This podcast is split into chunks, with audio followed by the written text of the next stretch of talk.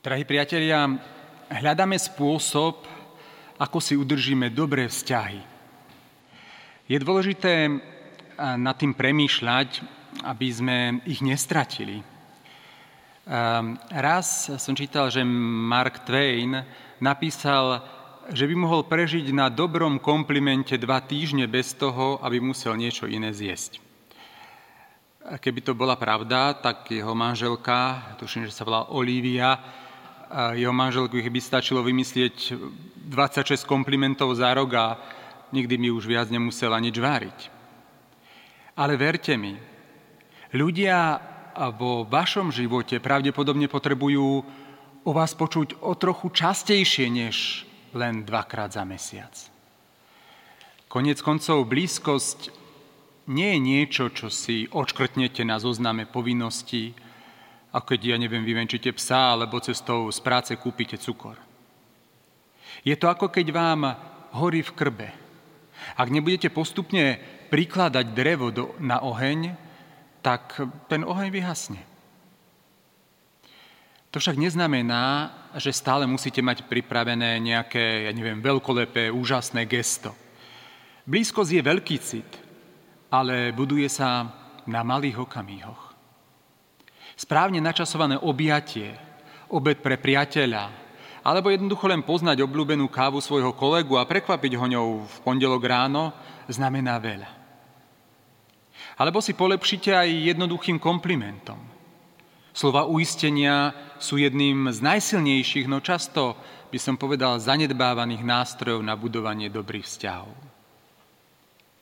Pritom môžu byť až zahambujúco jednoduché. Napríklad, ja neviem, to oblečiete dnes sekne, alebo, alebo veľmi sa mi páči, ako si zanietený pre svoju budúcnosť. Alebo obdivujem spôsob, akým sa vieš priblížiť ľuďom. Je dôležité, aby sme ľuďom, ktorých najviac milujeme, dávali vedieť, že ich milujeme a to pomerne často. Malé prejavy majú niekedy ten najväčší dopad. Samozrejme, že to, čo hovoríme ľuďom, ktorých milujeme, nemusí byť len uistenie. Autentická blízkosť môže zahraňať aj dokonca bolestivú pravdu, rovnako ako tú príjemnú. Skutočnú blízkosť nebudujeme na úžasných romantických prejavoch lásky, ale úplne na obyčajných okamihoch života keď sa učíme nakloniť sa bližšie k druhému človeku, namiesto toho, aby sme sa od neho odvracali.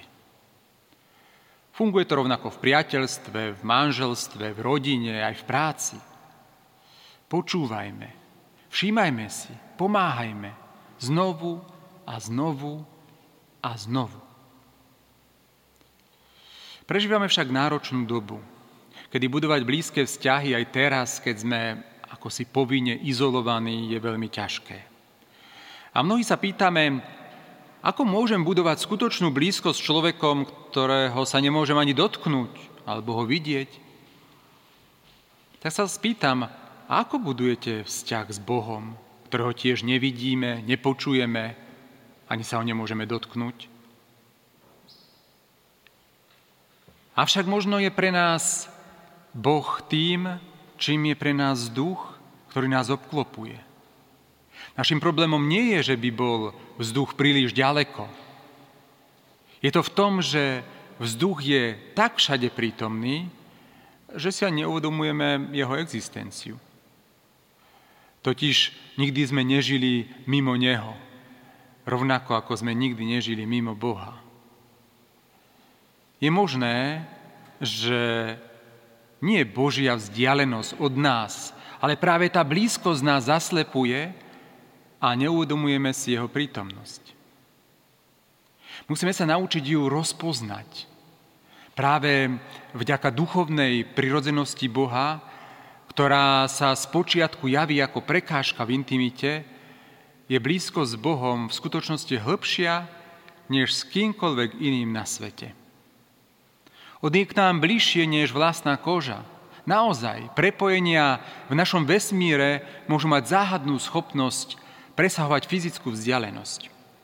Dokonca som čítal, kvantoví fyzici vravia, že dve prepojené častice môžu byť na rôznych koncoch vesmíru, no zároveň byť tak zvláštne späté, že môžu jedna druhej odpovedať rýchlejšie, než je rýchlo svetla.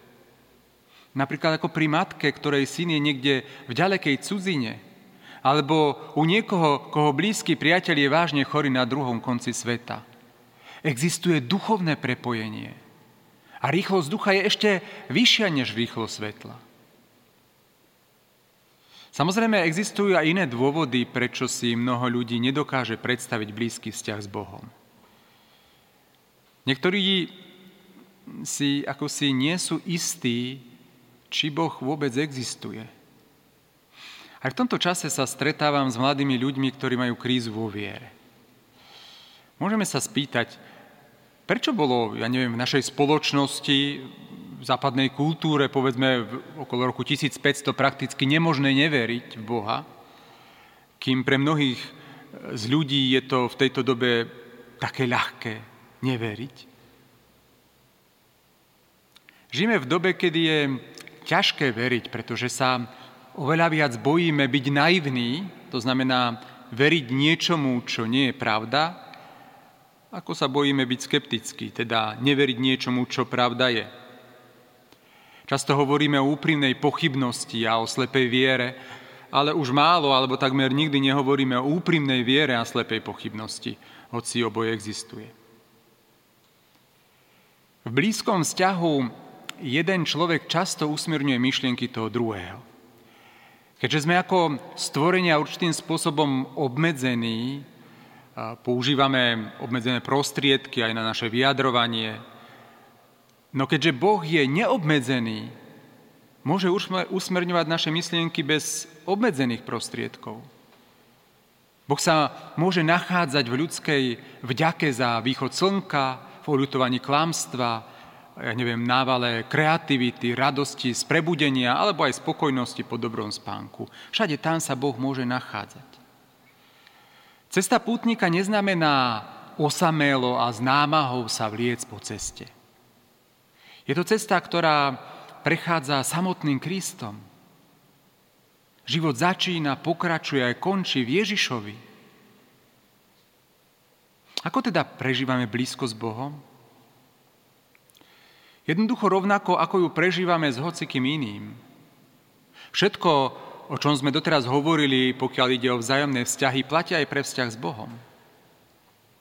Aj tento vzťah je komplikovaný, niekedy premenlivý, vyžaduje si čas a pozornosť, aby rástol a prekvítal. Vo svojej podstate je obojstranný. Poháňa ho láska a čo je veľmi dôležité, je tu pre každého. To isté platí aj pre prekážky, ktoré nám bránia dosiahnuť blízko s inými ľuďmi. Zvyknú stať v ceste aj vo vzťahu s Bohom. Napríklad, keď s ním netrávime dostatok času. Alebo keď mu nevenujeme plnú pozornosť. Nesnažíme sa ho spoznávať. Vybíjame si na ňom svoju frustráciu.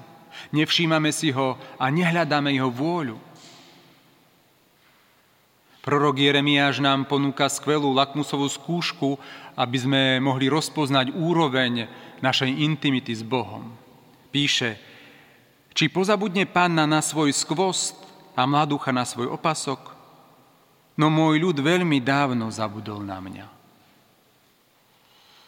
Je tomu, ja tomu hovorím strategická strata pamäte.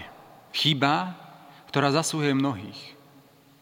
Sľubíme, že spravíme nejakú domácu prácu, postaráme sa o nejaký malý detail, niečo kúpime alebo opravíme a potom na to zabudneme. Ak nás však niekto pozve na koncert našej najobľúbenejšej skupiny, alebo nám daruje nádherný dar, alebo nás pozve na dovolenku našich snov, na to nezabudneme. Nikdy. Nezabúdame veci náhodne. Veci, na ktorých nám záleží, si pamätáme. Ak zabudnem na povinnosti alebo skutky služby, na ktoré by iný priateľ, manžel, kňaz pamätal, o mojom srdci to niečo vypovedá. Ak zabúdame tráviť čas Bohom, čo to vypovedá o našom srdci? Niekto to povedal takto. Milovať Boha znamená stať sa jeho žiakom. Žiakom, ktorý sa o Boha skutočne zaujíma. Všimli ste si niekedy, že dosť veľa kresťanov sa, sa o Boha skoro vôbec nezaujíma? Sú to ľudia, ktorí sa na Boha nepýtajú, nehovoria o ňom a pravdepodobne na ňo ani vôbec nemyslia, kým nemusia. Ich záujem o Boha sa zdá byť čisto profesionálny. Nie je to zvláštne? Nemali by sme sa výhradne sústrediť len na Neho? Milenci sa sústredia na milovanú osobu, všimajú si veci, ktoré na nej milujú. Znie to zvláštne, ale mojim hriechom môže byť to, že sa na Boha nesústredím. Moje myšlienky nesmerujú k Nemu. Nepýtam sa, aká môže byť Jeho vôľa pre môj život. Nakoniec sa Boh mojim myšlienkam akoby odsudzí. Zabúdam na Neho, pochybujem o ňom, nie preto, že by som úprimne hľadal, ale preto, že ho dostatočne nemilujem. Ako by som mu zabuchol dvere pred nosom, tisíckrát za deň a potom sa čudujem, prečo nie je v mojom živote viac. Položme si pár otázok, ktoré nám môžu pomôcť zamerať sa na Boha a zmerať intimitu s ním. Tak sa vás pýtam, do akej miery Prežívate Božiu prítomnosť v poslednej dobe? Ako má pre vás chuť čítať Božie slovo?